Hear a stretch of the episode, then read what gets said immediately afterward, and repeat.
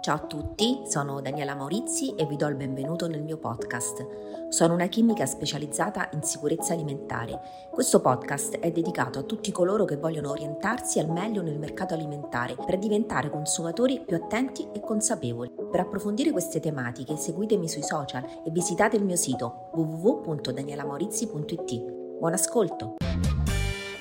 Dottoressa Maurizi, che cosa sono i gas alimentari?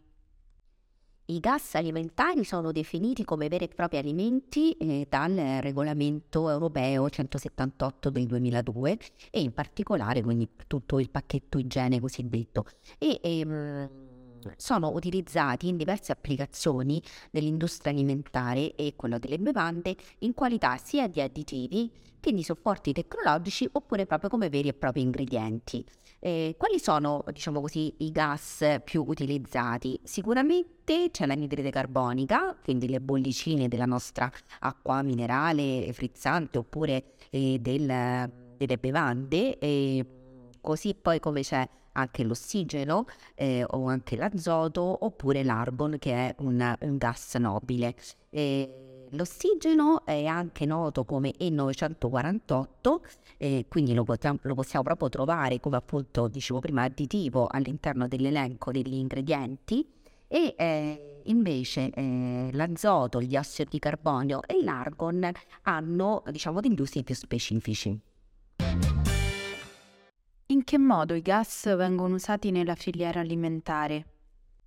Dunque, i gas alimentari non sono usati solo come ingredienti, come dicevo prima, ma si trovano anche come additivi per aumentare per esempio la shelf life dei prodotti, cioè per esempio per quella che si chiama eh, confezionamento in atmosfera protettiva. Eh, per esempio, se noi andiamo a comprare delle vaschette di hamburger o pasta fresca o pesce no, confezionati, eh, lì dove non c'è l'ossigeno e quindi ce ne accorgiamo perché la pellicola è tutta bella adesa intorno all'alimento, ecco lì dentro ci sono dei gas utilizzati con lo scopo di mantenere mm, integre e più a lungo le caratteristiche del prodotto. è anche il caso di insalate e formaggi, per esempio confezionati in vaschette, sempre con l'utilizzo di atmosfere produttive per, per esempio anche raddoppiare l'intervallo di scadenza. Ad esempio, eh, l'argon proprio, che è in grado di svolgere una maggiore azione di inibizione dell'ossidazione rispetto all'azoto, è particolarmente indicato per le insalate perché, come possiamo immaginare, è un prodotto eh, diciamo molto deperibile. E, ehm, non solo, eh, pensiamo all'amata eh, panna spray, per esempio, che in questo periodo, diciamo, con le fragole comincia a essere, eh, eh, diciamo, anche molto, molto, molto appetibile.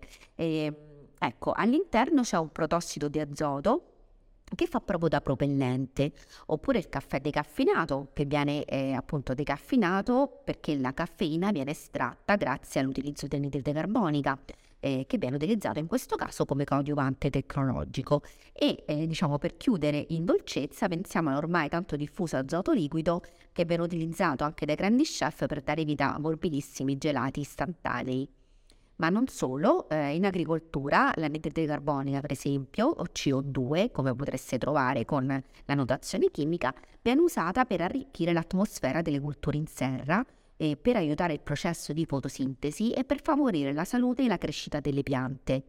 Eh, ancora, nel settore ittico, eh, la composizione gassosa dell'acqua è fondamentale per garantire che i pesci di allevamento rimangano in buone condizioni di salute e per questo motivo eh, le acque degli allevamenti ittici vengono arricchite di ossigeno in modo mm, che si possa, così, si possa migliorare lo stato di salute dei pesci eh, di, di acquacultura, ma anche permettendo una notevole flessibilità nella scelta del sito produttivo e quindi anche un ridotto consumo di acqua, ehm, perché eh, appunto utilizzeremo minori effluenti si, avrebbe, si avrà un miglior controllo ambientale e una produttività doppia rispetto alla produzione senza ossigeno. Quali garanzie sono previste per il consumatore? Allora, dal momento che sono parte integrante della filiera alimentare, eh, anche i gas devono sottostare a tutte le regole a cui vengono sottoposti tutti gli altri alimenti o ingredienti destinati appunto al consumo umano. Quindi sia in merito di etichettatura che di igiene e purezza. Eh, per esempio, eh, sul, in etichetta appunto va segnalata la presenza di gas, soprattutto se si tratta di sostanze allergeniche come per esempio l'anidride solforosa che è proprio eh, appunto uno del, degli allergeni inseriti nella, nella lista eh, ufficiale.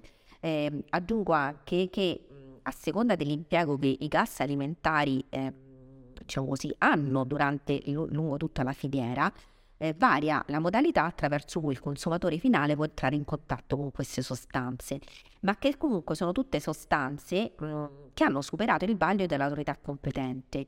I criteri di purezza, come dicevo prima, e igiene sono uh, definiti in un regolamento europeo che è il regolamento uh, 231 del 2012 che proprio stabilisce le specifiche degli additivi alimentari e eh, quindi troviamo all'interno anche eh, appunto i gas di cui abbiamo parlato. Quindi vi ripeto, per esempio la, l'ossigeno, l'azoto, l'argon e l'anidride carbonica. Vi ringrazio per aver ascoltato anche questa puntata della sicurezza alimentare a portata d'orecchio e ci sentiamo martedì prossimo in cui sfatiamo un altro falso mito, e cioè il microonde non altera le proprietà degli alimenti. Grazie, alla prossima, ciao!